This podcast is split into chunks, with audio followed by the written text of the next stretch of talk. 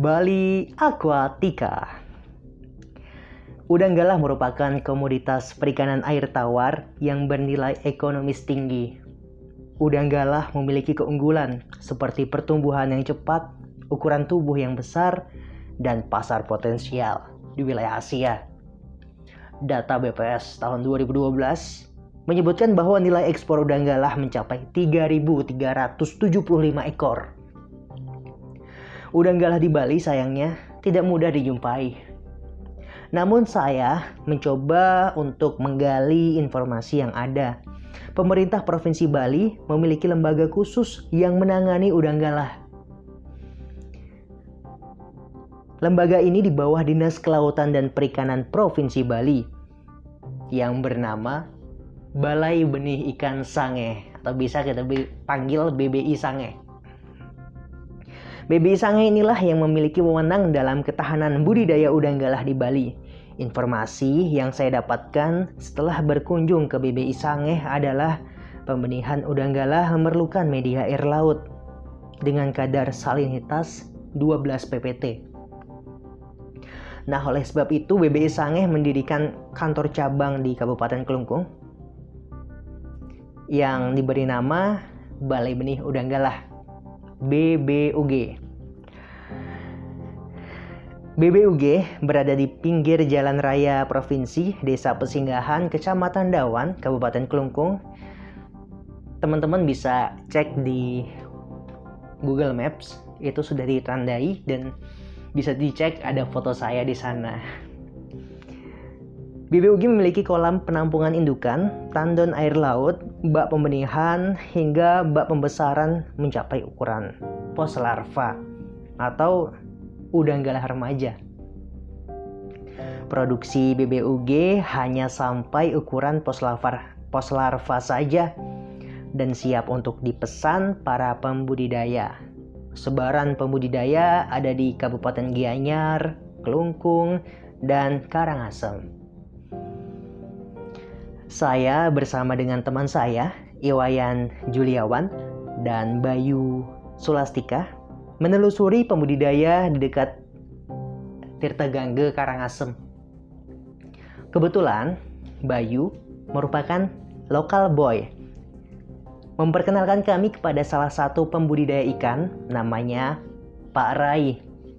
Beliau adalah seorang sarjana peternakan di Universitas Udayana Wah, kita satu alma mater dong. Kami berdiskusi di kolam ikan Pak Rai. Beliau memelihara ikan lele, nila, dan koi. Biasanya dipasarkan di sekitaran Karangasem. Keesokan harinya, kami berempat menelusuri beberapa tempat pembesaran udang galah. Namun semua tempat yang kami kunjungi tidak ada pembudidayanya kami perhatikan ya, secara konstruksi kolam, kami menyimpulkan bahwa ada dua jenis kolam yang digunakan di Karang Asem. Pertama adalah kolam tanah dan kedua adalah kolam beton. Ketika saya berada di kolam yang tanah, saya bertemu dengan warga sekitar. Saya menanyakan tentang pemilik kolam ini, karena memang areanya di area pertanian ya. Katanya pemiliknya adalah seorang petani Memelihara udang galah bagi petani adalah sampingan dan yang utama tetap menggarap lahan pertanian. Kemudian kami beranjak menuju ke kolam selanjutnya.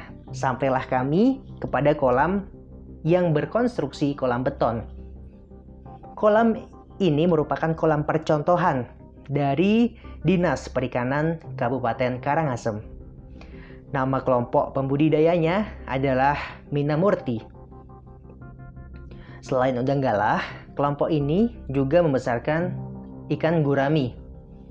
Namun sayangnya sangat sedikit informasi yang saya dapatkan karena tidak bertemu dengan pemiliknya. Akhirnya kami sampai pada sebuah warung makan bernama Mina Sarimurti di Jalan Raya Gerobok jurusan Padang Kerte Bebandem, Saran Kauh, Kecamatan Buda Keling. Warung makan ini berada di depan kolam budidaya. Menu makanannya yaitu aneka ikan air tawar dan udang.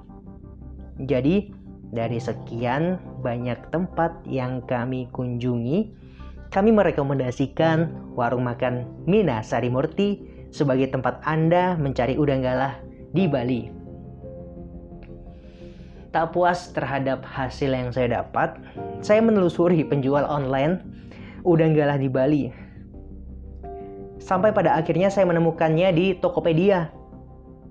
Hanya satu saja, namanya Toko Nyande. Lokasinya di Denpasar, tepatnya daerah Sanur.